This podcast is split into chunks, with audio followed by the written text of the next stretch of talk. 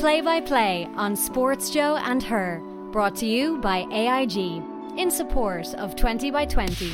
Right, well, that's a crap weekend for Irish rugby. Um, it's pretty crap here in studio as well, pretty forlorn. Uh, not that the panel, like the people on the panel, are crap. It's just this is Niamh McEvoy's last show for a while. She's fecking off to sunny Melbourne. Um, but I'm fine, so we're good. Buckle up. The next 45 minutes are going to be great. okay. That uh, was also a crap intro. Thanks, but I'm, but that's my that's what I'm sticking with throughout the course of this season one play by play. Every single one of my intros has been absolutely horrific. So why not fix something that's already so so badly broken? Um, right. Well, Dublin footballer Niamh McEvoy is back on the show. Dublin camogie player Aisling Maher is back on the show. Surrounded by dubs. It's super great. Okay, let's talk about rugby first. Yeah. oh, welcome. sorry, sorry. Welcome. It's great to have you both here. Thank you so Thanks. much for having us. Look, now everyone is at ease. I'm such a great host. um, right, okay. Firstly, did you did you guys get to watch the rugby match? Yeah. Yeah. Unfortunately. It's just like I'm not taking this one. Yeah, swing it right back to you. Great. I really enjoyed the Japan game.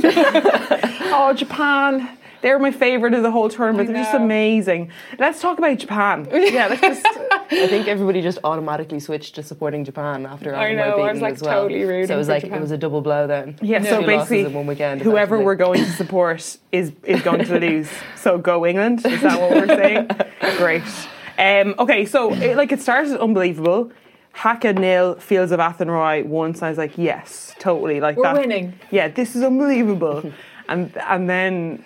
The um, rugby happened. And then yeah, and then kick off and stuff started going downhill. I know, like it wasn't great. So final score 46-14. Um oh, it's just so tough because like they didn't have the the most amazing performances in the lead up to the tournament.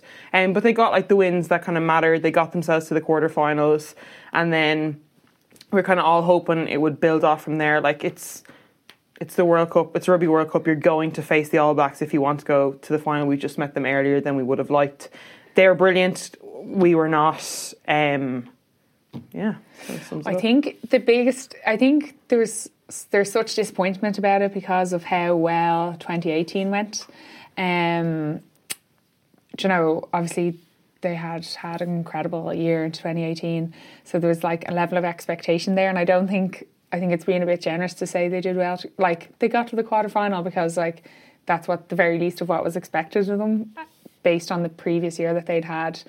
Um, so I think sometimes it can happen as well. Like you know, sure didn't it happens in my own sport. Like like well done to them for getting there, but like every team that's going to the World Cup is expecting and trying to get out of the group, you know, the kind of way. So that's probably being kind, but fair play to you. yeah. But I think in the run up to the All Blacks game, like I just had, I don't know if you ever like you've been on the bus going somewhere, maybe in the National League or something.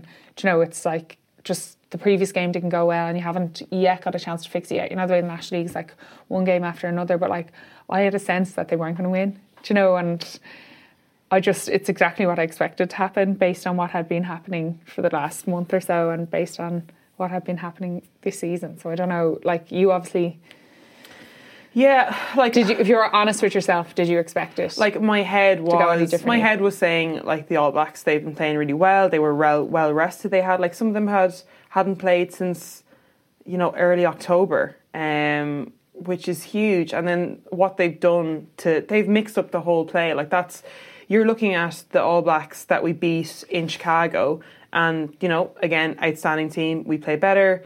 Lansdowne Road you know, again, a very different All Blacks team, but really strong. Some of their like core players in there, and we played really well. We had an exceptional game, and everyone was like, you know, Firing, sharp, and there was a very low error co- count. You know, the usual really low penalty count. I think there was only five in that game, which is unbelievable um, for a rugby team. And it's one of the things that Schmidt demands of his players, like very, very disciplined play.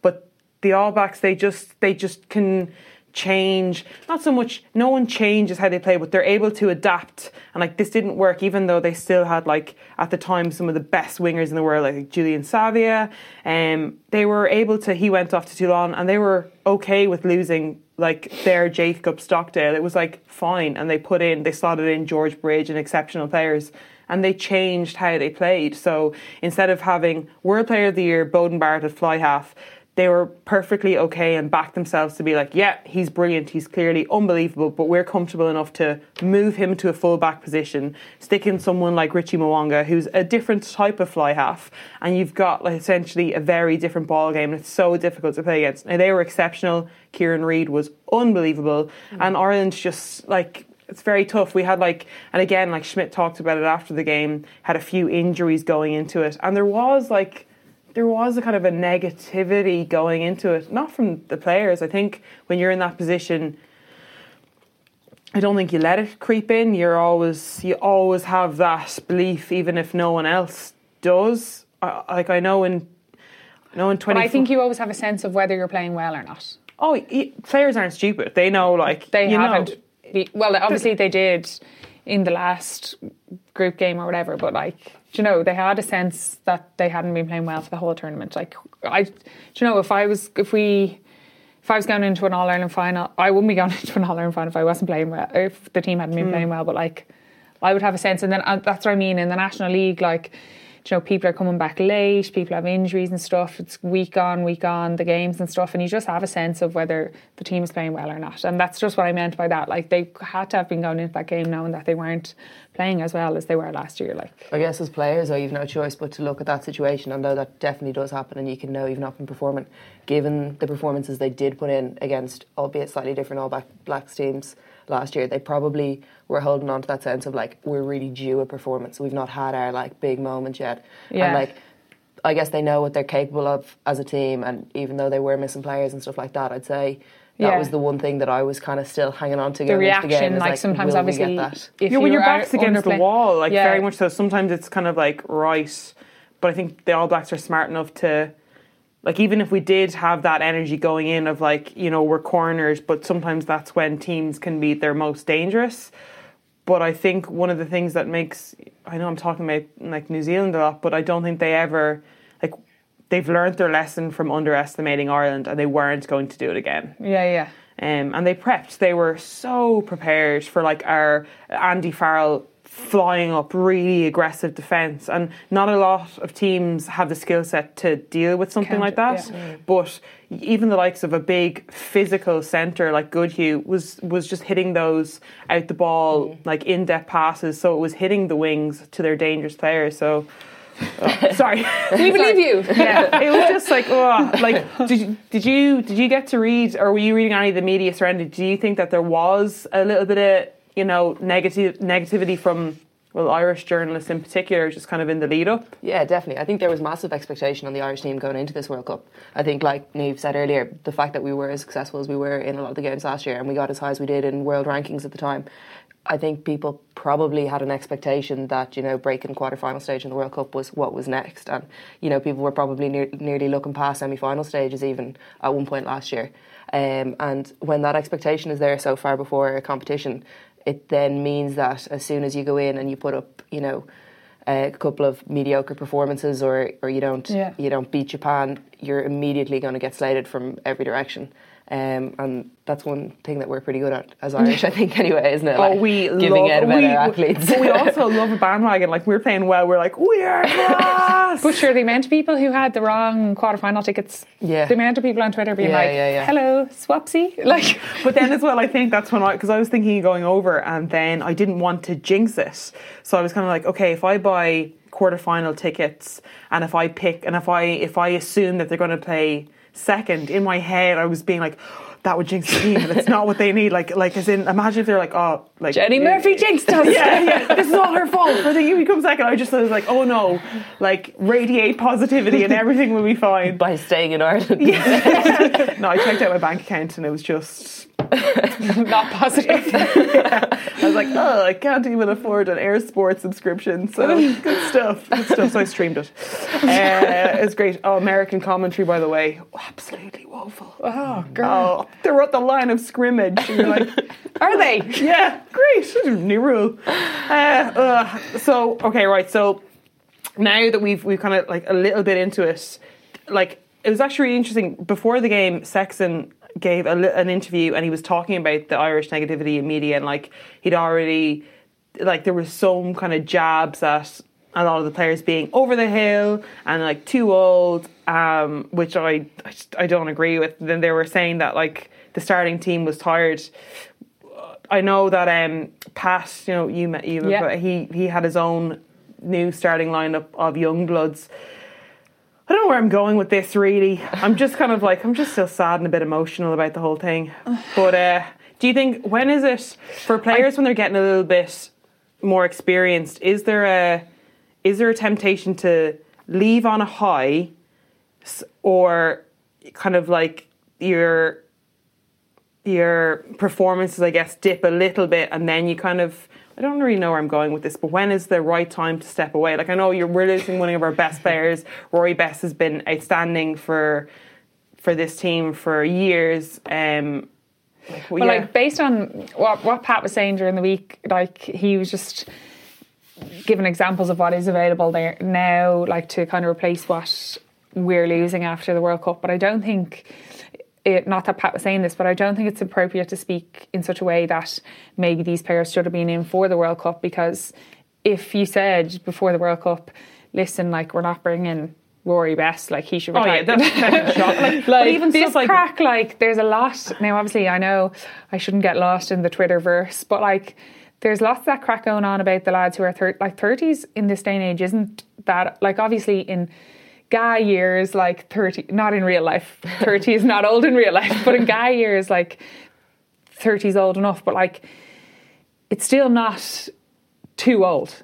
You know what I mean? Like No, so it's, there's the, it's the easiest thing to jump on when Exactly. somebody is having. They're like ah age, and you're like ah that's But lazy. But at the end of the day, like this, the thirty-year-olds who were playing for Ireland have been our best players over the last number of years, and you're not going to like. You would expect them to be. We needed them to play Mm. in the World Cup. So people saying now that this person should have been there for that person and this, that, and the other, like may, maybe he did go with experience and tried and tested, but like we had had a brilliant 2018 like 12 months ago. So Yeah. I don't, you know what I mean. So I, I do. I just think there was something that wasn't clicking on that level of expectation. Absolutely, like there was a, a huge level of expectation going in, and then a kind of the Japan defeat just became this like the media. There was just a snowball.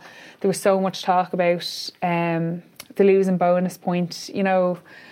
I don't know. I just I think everything everybody giving out retrospectively now is kind of like grinding my gears. I'm just like it just didn't. it didn't. It go didn't well, click. like, and yeah. then we met the best rugby team in the world. Like Yeah, we met them in the exactly. quarterfinals. and they The played other really, side really well. of the draw, like, do you know, you could re- reach a World Cup having played, do you know, Nambia, Italy. I'm not no, and I, I'm not into yeah, I'm not into this thing where it's like the other, but like the other side of the draw is easier, like. Yeah, it's, a, it's definitely a nicer draw. Yeah, yeah, yeah. No, and that's absolutely no disrespect to Wales and France, but I just think England and New Zealand is a tougher. That's going to be a huge semi Not sorry, yeah. Yeah, but that's where, where they're meeting. It's definitely they're for me anyway. They seem to be the two strongest teams in terms of performance at the moment. Yeah, Yeah, yeah. yeah. I think the the Boks have had a loss. Um, Wales didn't play particularly well against France either, so both shaky on the other side of the semi final. But then Yeah. this is like. It'll be really interesting to see a Hansen Jones matchup and what they're capable of doing. Yeah. Boom. I, I just I don't know. I just feel as though like Ireland, had they been on the other side, could be in a semi final. Even like I just think the All Blacks are like operating at a different level at this stage. So poor guys. Okay, yeah, but they had loads of ramen and sushi, and we're still really, you know, I, I still, I'm still really proud of them. So that's a bit sappy, but it's fine. Okay, um, all right, moving on to something even sexier than rugby, uh, pay parity. Unbelievable. Um, so female players at this week's uh, World Cup Nines make tournament. that noise again. Yeah, that's for audio. it's going to be great. It's yeah. I'm, I'm fist pump punching by the way. Oh, anyway, keep going. Just keep going. Um, thanks, Mackers. You were interrupting my flow. Um, female players at this week's World Cup Nine, so in the NRL, the rugby league, um, they're set to receive the same amount of payment as their male can- counterparts. So you know, step forward. So there'll be a pay parity between all the teams in this upcoming Oceania Cup. So it's like Samoa, Tonga, Fiji, New Zealand. Um, so I think they'll receive like something like two thousand five hundred dollars or something. Um, and it's going to be adapted for their 2021 World Cup. So this is a massive step forward since the 2017, like when they both male and female players didn't receive any payment at all. But we want to talk about, and what Neve Meyer, the producer, wants to talk about is she's like, get back to the books, look at the books and the accounting that's going on within the women's games and sports. So, like, we see time and time again that, you know, the, like, oh, women will never receive the same amount of money as men. And it's because they don't generate enough money. So it's when you're talking about a business model, like why would we even invest that? But do we think it's do you guys think it's time to to look at how women's sport is marketed so that we don't have to keep on kind of falling back on that old chestnut? Yeah, definitely. I think like we had a prime example of this as well with the Women's World Cup over the summer with the soccer. Like the US. The USA yeah. team, yeah, are like they're a perfect example for a counter argument to that point because they generate so much income in America. They're like more popular than the men's team in loads of ways, but they're getting nowhere near the same amount of pay and from their own federation. Yeah, yeah. exactly. And it's it's ridiculous when you see the performance that's that they're putting on. They're winning World Cups. They have huge followings behind them, and they're like a really successful sports team in every way. And they're literally struggling to get anything near what their male counterparts are getting. Like you can see the women women's uh, soccer players over there are retiring and having to go back and you know find careers in soccer or go back to jobs that they qualified in before they were playing sports because they can't afford to retire on anything anything near a salary that would like support them for the rest of their lives. And I think that uh, while there's obviously an argument there that if a women's sport team isn't generating the same amount of income as their male counterparts, you can't pay them the same amount. That's a typical example, or that's a classic example where women are generating more than their male counterparts and still aren't seeing the benefits from it. And that's where I get really frustrated about the whole thing. That's where that makes no sense to me. Yeah. Um, and I think that they did a really good job, like you're saying about the marketing in the Women's World Cup again for soccer this year with that marketing. Some of the videos that they had for, I think it was the Swedish football team and the USA as well, had unbelievable marketing videos out before, and the support that they got was huge. Like the games were selling out from quarterfinal stage on, I think. So there's people there that want to go and see those games. And, you know, it's similar to a lot of female sports that if we get that marketing right and we get people to attend the games, a lot of people seem to be coming away from them at the end saying, oh actually the women are really good or oh actually they can they can really play like yeah. I'm not a massive soccer fan but I'd watch women's soccer before I'd watch men's soccer because there's way less jumping around the place there's way less acting honesty, involved more honesty. there's actually just probably better football played in it so I think that that marketing and like you know that kind of product placement or getting the right people to the games will definitely bring the sport onto another level and hopefully can get women a step closer.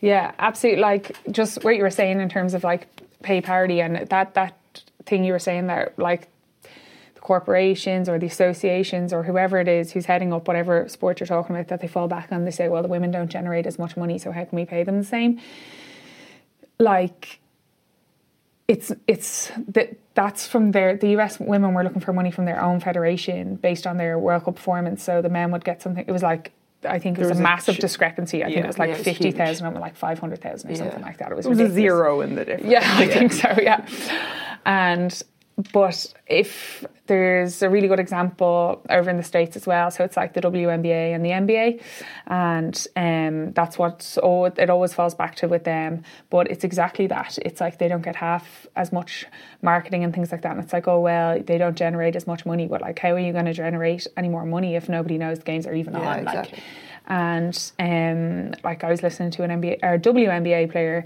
speaking during the week, and she was saying, you know, in the men's game, like this market, the marketing and things like that, like it's just, it's just a cost, like of their accounts during the year, so it goes under cost. And whereas, like when it's spoken about as women, it's like, oh, that well, that's an expense that we don't, that's a luxury and an expense that we don't have. So often in like women's sport it's seen as an expense, but in men's it's just like oh, it's just a cost of the association of the game of whatever it is, hmm. you know, the kind of way. So, But I don't do think it even has to be a cost for for women's sport. Like we should be looking at it as an investment. Yeah, that's what I mean. Yeah, so it's an investment in Exactly, in yeah. the men's. That's sorry. Yeah, you're. That's exactly what I meant. Sorry, but in the men's thing, it's like an investment in the sport or whatever. But in the women's, it's like a cost and an expense. Mm. Yeah. and you can see the direct effects of it. Like I think LGFA is doing it quite well over the last Yeah. number of years. Like Yeah. you can see, you know, that escalation in the numbers that are attending the All Ireland final every year is a perfect example of how Yeah. if you you know if you really go out and promote it and you get the kids to come and you get people interested, as soon as you have uh, a viewership there and an audience there.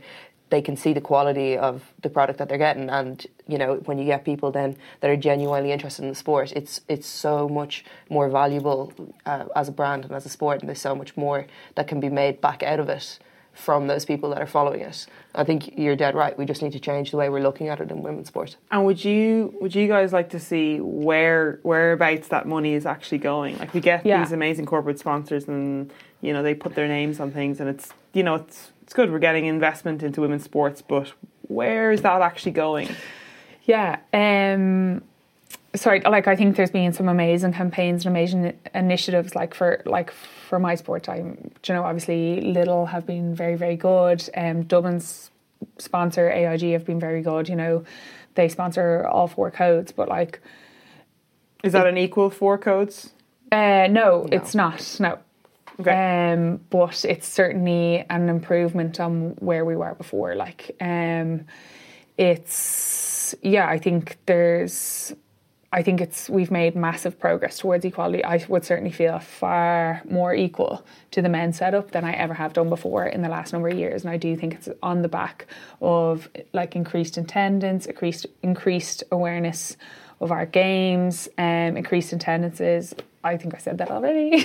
It's fine. You're highlighting the point. yeah, I do. I think it, I think the reason I feel more equal and I feel more on a level playing field with the men's team is as a result of all of these different things. But equally, you know, the season's over now, and I would still like to see, you know, a push like funding now in the off season. Like, I I feel equal, but do the young girls in my club feel like equal to the Yeah, like if, if you're if you're training, do the under 18s get better facilities than the women?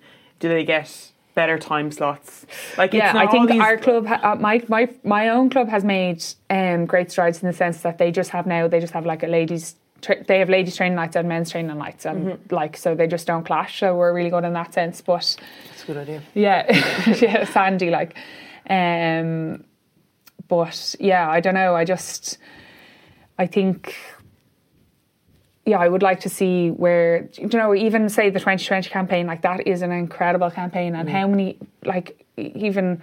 We're here talking. How we had there's on a women in sport podcast. Like it's amazing, and AIG, as I said, have been amazing. But twenty percent of the media coverage that was already there, like there was very little media coverage there already. So twenty percent of that, like a twenty percent increase in in something in that's something- small anyway. Yeah. Yeah. So I think people shouldn't kind of let the wool be pulled over their eyes. Yes, absolutely. Like RTÉ are going to hit the hit their twenty by twenty, but like, really, is it enough? And it shouldn't just finish in 2020 on the back of this campaign. It needs to like Just be the first continue step, and drive. yeah. Yeah, definitely the first like first minor step because 20% of the media coverage that already exists, if I'm honest, is f- like Yeah. Well, like, yeah, we know like the inc- increased media coverage and everything that we get with that is great because it is promoting the game and, and more people do get to see like, Yeah. oh, these are skillful athletes and, you know, look at their technical ability. But again, you know, where is that like put some money into it. Like there's a stat here, like about corporate sponsors. So 2018, according to Sis- uh, Statista report, uh, women's sport they garnered 0.4 percent of all total sponsorships worldwide, yeah. commercial sponsorships. So that's like. You know that's something that can definitely be. you know that's a that's a solid like Yeah. any 20% like that's something again. But that you even could even do. the even the even the tag like hashtag can't see can't be like yeah amazing like amazing campaign amazing tag but like money. Like that's money. You can't see unless there's money put Mm. into it. Like sports worldwide. You know what I mean? Yeah. Like you you are not like Neve Mar, the producer here, said she found told me recently that she found it extremely difficult to find my. She actually had a couple of people on the case to find. She's got her minions. Yeah, yeah. to find um, my games, like my match schedule, because obviously, you know, Oh, yeah. she wanted me back.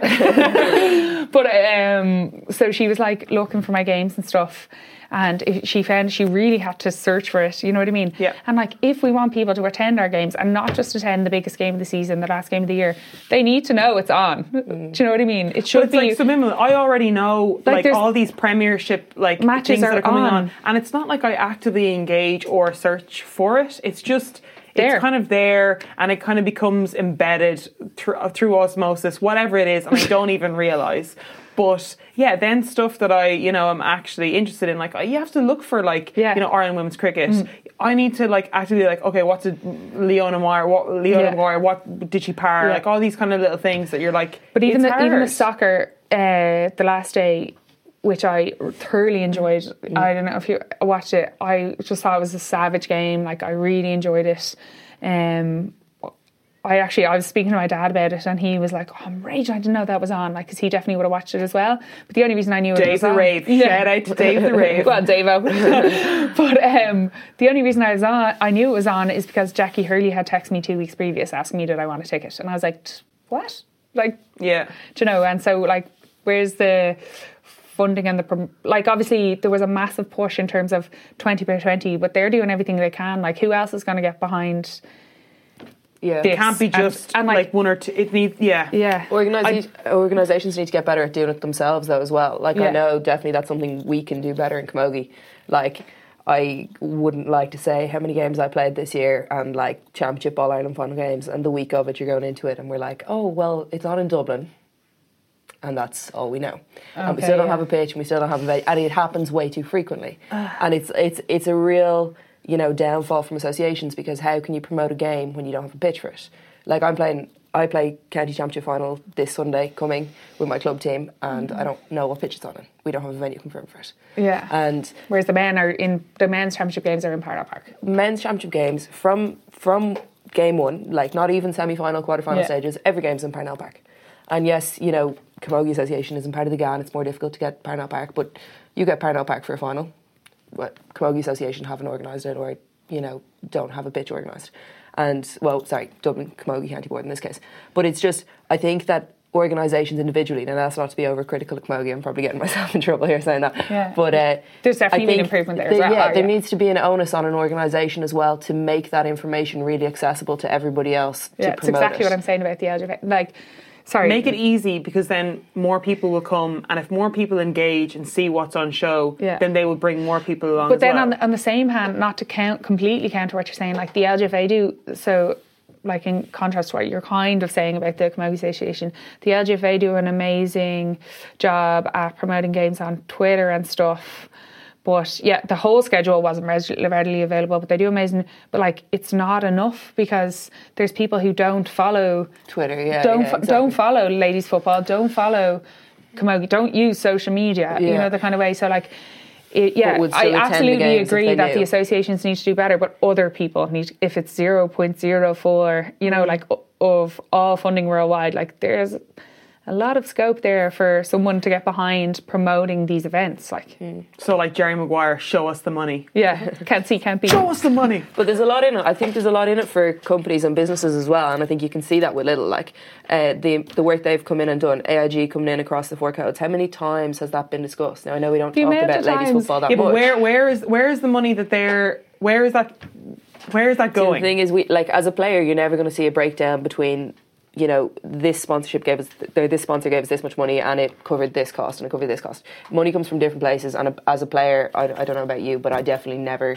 So if you had right, if you what. had a big wad of cash, or maybe not cash, but if you had okay, Ashton, here is like a big chunk of money. Can't spend it on yourself or any holidays or whatever, but you can you can put it into your sport. Where would you want that to go? Uh, I think uh, like my team or Camogie as a sport. Camogie is a sport. Camogie is a sport. I think it needs to go into like marketing and awareness of the game, and I think that we need to be better promoting the game, particularly amongst younger players. Yeah. Um, like the amount of younger players, even in my own club, that wouldn't know when you know they're playing camogie, they love camogie, they're obsessed with camogie, and they wouldn't know when we have a match on with Dublin.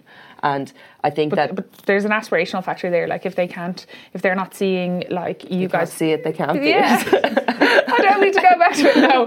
But actually, like, if, like, we have this massive drop off, everybody talks about it all the time at like 14, 15, 16.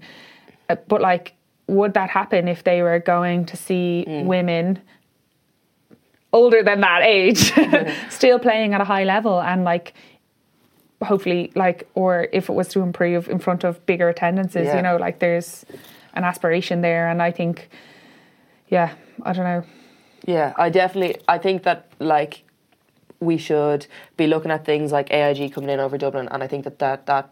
Um, sponsorship across the four brands has worked particularly well for Camogie, say, because um, it's allowed us to be brought up on the same level as you know hurling, ladies football, men's football, and everything else. And I think that that's probably a minor scale of what we should be looking at maybe on a more national level for the GAA. I think that it's something that could really bring Camogie on to have a stronger association with the GAA, to have uh, use of better facilities, better pitches, and to be able to you know tap into that marketing and that promotion because I, I do think that Camogie um, needs to be marketed better, needs to be seen on a larger scale, particularly for the younger players that are coming up, but also for the general public. Like you know, hurling and camogie, fastest field sports played in Europe. Like they're brilliant games to watch, and I think it's seen in the fact that the attendances have been as high as they have at the ladies football the last number of years. Yeah. Like maybe ladies football is more popular than camogie, but I don't think it's three times more popular or whatever the difference was in the attendance at the All Ireland finals this year. I think that's a classic example of how we can get another twenty or thirty thousand people at an All Ireland final, or you know a percentage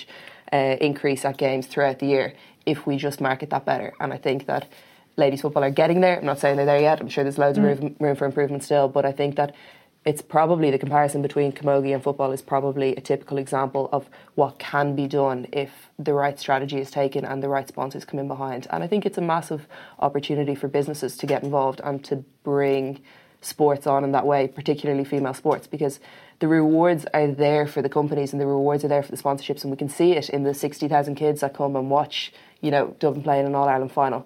That's really good marketing for for any brand or for any company that Yeah. comes on board with those teams. And because there's not a huge amount of competition for sponsorship in female sports, companies have the opportunity to be, you know, the only or one of two or three brands. Aggressive. yeah, exactly, associated with a given team. Guys, that was actually really good. Yeah, I was like, I was like, yeah, hundred percent agree with that. Well, like it, it makes sense though as well. Like it's even when looking at it from I'm a like, rugby you point of view. Sorry, I was, just like, yes, nodding. Sorry, they couldn't hear the nodding, so I was like, yeah. Um, no, that's like, well, we'll have to like move on to. We're actually going to market some of our own camogie right now. We'll have to speak about like the camogie all stars. Yeah. So we're doing our thing. um, okay, so Sponsor us. Nice, keep keep doing that. Um, right, All Ireland ch- uh, champions Galway led the way in terms of those nominations at the weekend. They got a whopper seven. What do you think of the you know who claimed the titles? Happy enough with the selection? Yeah. Um, Well, you can't really. I think I should have personally got there one. was uh, there was no double Dublin nomination, so I can't give out about Dublin not not winning one this year. Um, but yeah, seven for Galway, I think is it's fairly standard. You normally see about seven for for the winning team. Um, Galway pairing in midfield is probably kind of unusual for uh, that position. Yeah, two- yeah, two it's in- very two from the same county, it's very position to get. Um, So what what does how does the All. Star work in the LGF or in ladies football? yeah, I'm not sure how it works in the camogie, but the pairings of three are named. So the cor- three cornerbacks are named together, three fullbacks are named together, and three cornerbacks like and Yeah. goes the whole way up the pitch. Then so. Obviously, there you can't really chop and change within the lines, or you know, give but, like you, play can't. fourteen, but you're not really a full forward. I wore 14 for the last number of years, but I've never really played there. So I've been nominated in 14 Oh, so it's it's, But I- it's, I don't it's okay. actually- So it's the number on the back essentially for the football. Well, kind of, yeah, um, more or less. But like, obviously, there's instances where girls have worn different numbers throughout the year, and one of those numbers they're just Okay. picked. But so, say for example, last season I wore 14 all year, but I got nominated in 14, but never played there. Like, Okay. but do you know, but it's it's fine. Like, it's Yeah. grand. You take Oh, the it's, nominations it's fine wherever being it's like, thank you. I, I don't mind being nominated. Yeah. It's cool. And what Uh, about Camogie? It's different in Camogie. So the way we would do it is uh, you get nominated in a given line. So for example, if you're nominated Oh, in the full good. back line, there'll be like nine names given, but the first three names could win number two, three, and four. Okay. Um, so it's probably so they could all end actually realistically play three. Yeah. but the, yeah, they just Well, well, that's good. Like, yeah and no. It's supposed to be like, you'd still get people being like, well, she played three all year, why is she winning an All Star in four? But like, It's not really You're that big. your does happen. strongest Yeah, It's line. not really that big of a deal. I just am like yeah. people who say that. I'm like, why are you begrudging this person who deserves an All Star and All Star? You know what I mean? Like yeah. three and four. I'm like, there's about ten yards in the difference. Yeah, I mean, if you've two unbelievable fullbacks, you're not going to you're not going to leave them out. But I think it makes it probably a little bit more difficult to predict the Camogie All Stars than it does with the football ones. Yeah. because maybe you can tell a bit easier if you're just choosing one person out of three as opposed to choosing three people out of nine. There's like more Yeah. combinations that are possible with the Camogie. Yeah. I guess. Um, but yeah, so there would have been say for midfield for Camogie there would have been six nominations.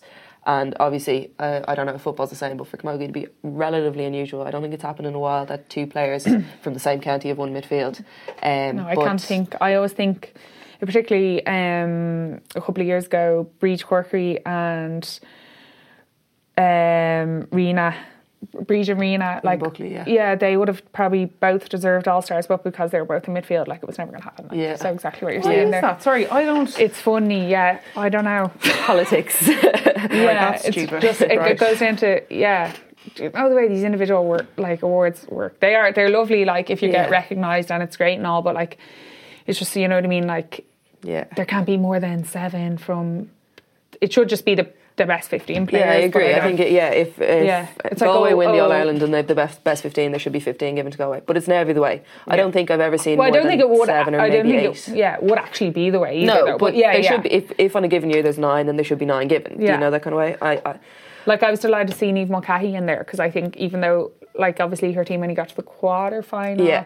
but like furthest She they've gotten in a long time. Unbelievable. Yeah, Niamh Mulcahy has probably deserved an All Star for the past number of years, to be honest. And but because very, her team hasn't, Yeah, yeah, it's so very like, difficult to win one if you don't get to at least knockout stages. So, say Niamh won one this year, having reached a quarter final with Limerick. Yeah. And typically speaking, it'd be unusual to see somebody win an All Star if they don't get as far as a semi final. Okay. Um, now, she's class. as it happens this year, there was three given to people who got to quarterfinals because Waterford also got two. Mm. Uh, Beth Carton won her second one in a corner forward, and uh, their wing back got one as well. So, whereas Tipperary got as far as the semi final, we were beaten in the semi final. I think they had eight nominations maybe and didn't win any, which is kind of unusual to see a team get that far and not have, Yeah. having won any. Now, Tip probably didn't really perform in, a se- in the semi final. Uh, I think Cait Devane was probably very hard done by. Um, she plays full forward for Tip and she's had a really good year. She she won one last year, so is probably less likely to win one again this year, which again is. This is the shit. I'm sorry. Yeah. Jenny's mind is I'm blown. like, why? Oh, okay, right. Okay, hold on a second. It's Why? okay. Sorry, and I just want to say that's the case across all of the Gaelic games. This yeah, is, men's and women's. and it's it's just yeah. Um, So it's kind of like, ah, he or she's got one last year. Even so give we'll give it to someone turn. no, it's not always the case. Like obviously, you know, Sinead Aldrich has like multiple All Irelands in a row. It doesn't happen when you when you hit All Ireland finals every year. If you hit All Ireland finals and you deserve one, I think you're way more likely to get one. Yeah. I think players who play consistently well, Niamh Mulcahy being a prime example, and consistently get to maybe don't reach knockout stages or maybe get to quarterfinals, Yeah. are much more likely to be Miss overlooked or Yeah. to not get one two years in a row. And uh, Like, but I do think I do think there's a lot to be said for playing more games. Like you can showcase yourself and your skills more if you're in the competition except longer. But yeah, except that you for Camogie say that kind of doesn't work because if you top your group you end up missing the quarter you you, you qualify straight for a semi so you play less. actually only same. could play if I reach a quarter final and get knocked out in quarter final and you win the All Ireland final you've actually only played one more game than me Okay, yeah. um, because I play a quarter you play a semi and then you play the Oh final my god, I'm learning too much. it just doesn't. It's not logical. Right, we're moving on because I'm full. Um, that was ridiculous, but fine. right, well, well um, done to all the Camogie All Stars. Yeah. I've no doubt they all deserved their Yeah, they do. Sorry, Yeah. that wasn't that wasn't being like this list of fifteen is a joke. Yeah. like not at all. No, the last, just to it's say one positive thing about Camogie as well. The last thing that I'll say on that is it's good to see for the second time now this year they are all going on uh, an All Stars tour. Yeah, that's incredible. Over to New York. Yeah, it's which well is only the second time uh, they've ever done it. The inaugural tour was the year before last over to Madrid. So it's going to be like museums. So much So somebody sponsor it. Yeah, yeah. This is a chance. Um, Um, oh, that's that's good. That's no, well it's really good. I, Yeah. I was uh, on the last trip over to Madrid and it was brilliant. Uh, it was really well organised and it's you know it's Are you raging that you were in Madrid? The wrong year to play well. Could have been in to New pick York. a year to Oh, play well. yeah. Oh, but you see, two in, two in a row, like, you know, you can't play well two years in a row because you're just not going to get nominated. Apparently. Okay, right. I'll blame that. That'll We'll, be my we'll excuse. stick with we'll stick with um, stick sports, uh, hockey, right? They're playing class, um, and we're looking for your help. We want to like shout about it a little bit. So Ireland are going to be hosting um, an Olympic qualifier, so you get a chance to be get behind the team potentially going to Tokyo 2020. So key matches that you need to be aware of. So Saturday, second of November, Ireland take on Canada at seven o'clock. Then, with no break whatsoever, well, like a night's rest. Sunday, third of November, they're against the Maple Syrup Lovers once again at ten past seven. Am I allowed to say that? I'm going to keep saying it. Maple syrup's great. Yeah. Um, so uh, Lorna Lawless, well, hold on, I'll say that a bit more. Reporter Lorna Lawless. Um, she headed down to chat to some of the players last week. Um, so let's have a look. So it's incredible that the game's on in Donnybrook. Um, what will it mean to you to play on home soil and do you think this will work in your advantage? Yeah, we're so excited. So we're only two weeks away now, really, from the week leading into the game, and just to have that much support, you know, is incredible. And apparently the ticket sales are going really, really well, and just even the new idea of putting a pitch down in Donnybrook that's never been done before, and there's so much outside interest. So yeah, we're, we're so so excited. We just can't wait to get out there. obviously being at home, it's you have the advantage of the, the home crowd. Um, to play in such a big tournament, you know, the home support is going to be crucial for us. And I think, you know, playing at Donnybrook, we're going to get a big, big crowd out there. Hopefully, you know, the biggest crowd that we'll have ever played in front of here in, in Dublin. So, uh, yeah, we're really looking forward to it, and uh, hopefully we will get that that uh, big crowd out to see us. Yeah, we're just so excited about it. It's something really special that hasn't been done before, laying a pitch in, you know, the Energia Park. So we're, we're so buzzing and we feel the support already building. So um, we just can't wait to, for the weekend to come around. So how are you feeling about the prep up to the game? It's obviously very close now. So how's the training regime going down at the moment? Yeah, to be honest, it's been pretty full on now since um, since about July. We've gone pretty much full time, and uh, yeah, it's been incredible. It's been obviously extremely tough, but we train most uh, most days of the week. Sunday, Monday, Tuesday, we're full time together. Then we meet up regionally Thursdays, Fridays. So it's it's basically full time. So um, we've had some games as well, which are brilliant to get that match experience in. And we play this week as well. So yeah, it's really it's exciting.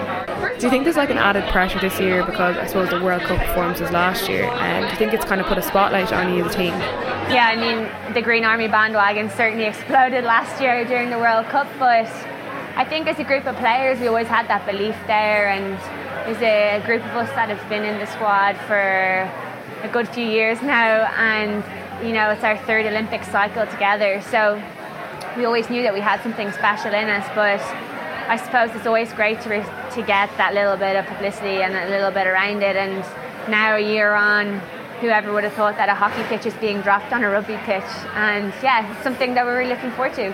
For us, we feel like the World Cup was a really long time ago. You know, we parked that, you know, a year ago, but you know, people do still talk about it, and you know, if if that kind of success at that time brings brings more support and and you know more excitement around these games, well, that's just amazing. Yeah, definitely. The spotlight is on us, but I suppose that's always what we wanted in a, in a funny way. You know, we always felt that we were a little bit, um, you know, underappreciated for how talented we were and how much work we put in, and you know, we strove for so many years to get the recognition that we really, really deserved. We felt, and now, you know, we have that recognition, and we might have that spotlight on us. But but that's what we that's what we've worked so hard for. That's what we've driven for. So we're just we're relishing it, and we're enjoying every minute of it. So I suppose the last time you met Canada, you drew. So do you think that you're more prepared? Are you looking at this game a bit differently than the last time? I think this time around, you know, is we're just focused on one team. We played them twice, so we've started looking at them um, over the last couple of weeks, and you know we're just taking our time, getting through everything, getting through their strengths, their weaknesses, trying to figure out how we'll organise ourselves and set our game plan. Um, so yeah, we're, we're, we're busy with, with the prep um, and the training, and I think we're, we're getting through it all. We've uh, obviously got a good bit of time together now in the next two weeks to, to really hone in on, on what the game plan will be. So, so I suppose on, like, what would it mean to you to qualify? So I suppose this is my third Olympic cycle, and each Olympic qualifier has been a different process. So a little bit crazy, but now, this Olympic qualifiers has turned into almost like a Champions League in the football with a two legged game and the winner takes all. So, aggregate score over both legs. So, there has to be a winner on the Sunday, but the big thing for us is that both games are going to be at home. So, really hoping that the home crowd, the home crowd, is going to get us over the line. You know, this will be my third attempt at going for an Olympic, so it would be definitely the icing on the cake, especially after the success we had at the World Cup last year. You know, the team has worked so hard to get to where we've got to, and it's really been a journey over those like last 10, 11 years. So to get to Tokyo this time around would be, I think it would be deserved uh, for all the hard work and. Uh, it really would show just how far hockey in Ireland has really come. Okay, Olympic qualifier on home soil. That's not too bad. So it's going to be actually in where the Irish women's rugby team have their home games they're flipping that into a hockey hockey pitch. So get to Energia Park. Um, if you want to help out or be part of the volunteers, jump on to hockey.ie um, and you'll find out more information. So that's going to be Whopper.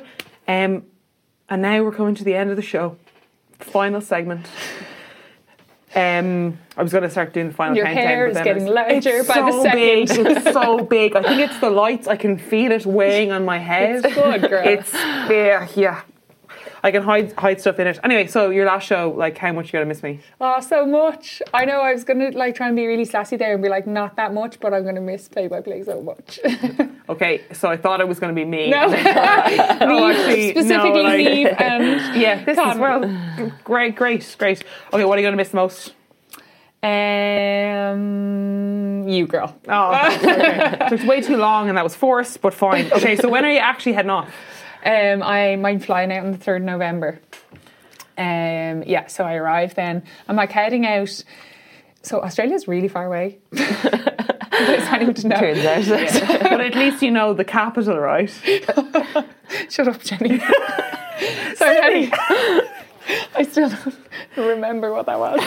yeah, yeah. Uh, so flying out at like 8 a.m. Uh, on the 3rd and arriving like really late on the 4th. Okay. I'm like, that is lots of. And do you have to go training on the fifth, the, like straight No, um, so the group aren't together as a group um, until like mid November. So I'll get like, say, a week done um, in kind of a smaller group of people who, yeah.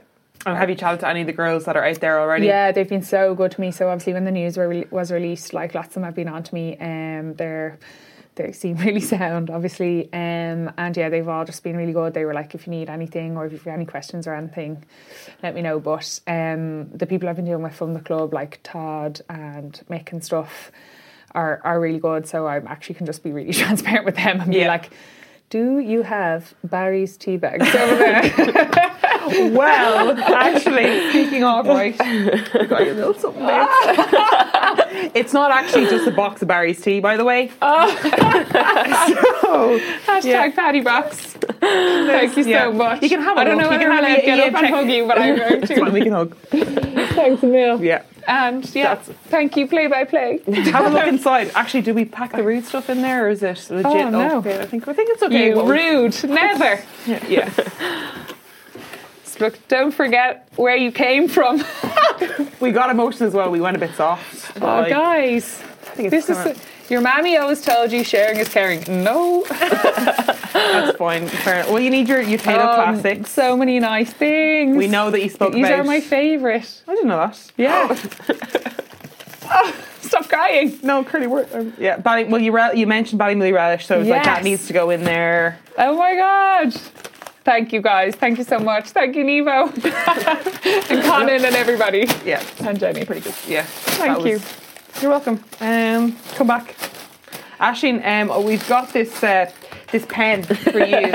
So You should actually, know. actually, I like That this actually pen. like so pen. yeah, I'll hold on. that. We'll figure. there's- but we'll have you back next season. So you know we can Looking talk about to it. I'll macros come when she's replace here. Dave anyway Yeah, yeah, gone. yeah. Yeah. Oh no! Don't face me. Um, right, listen, that's pretty much all we've got time for. We covered a fair, a fair amount today. Um, before we go, Ashley, what's coming up for Camogie? Um, so we are final stages of Dublin Championship at the moment. So that final is on on Sunday at three. No pitch yet. Feck's sake. um, but hopefully, if we keep an eye on Dublin Camogie, there'll be one announced soon. Do you think it will be in Dublin? It will be in Dublin. It's the Dublin Championship. Um, well, from the sounds of it, sometimes maybe it mightn't be in Dublin. So, It'd be Um, great if he's got Parnell Park. Yeah, I would not expect to see that happen. If we, uh, well, whoever qualifies for uh, Leinster then, so the winners of the Dublin Championship this year will play the winners of um, Kilkenny and Wexford in the semi final, and that game might potentially be in Parnell Park. Those games are sometimes in Parnell Park. So whoever comes out of Dublin will end up playing the winners of Kilkenny and Wexford, and I think Look that's at a a home, home game, game. for Dublin. Lovely. I think so this year. So so that's another that one that can be could watched. be Parnell.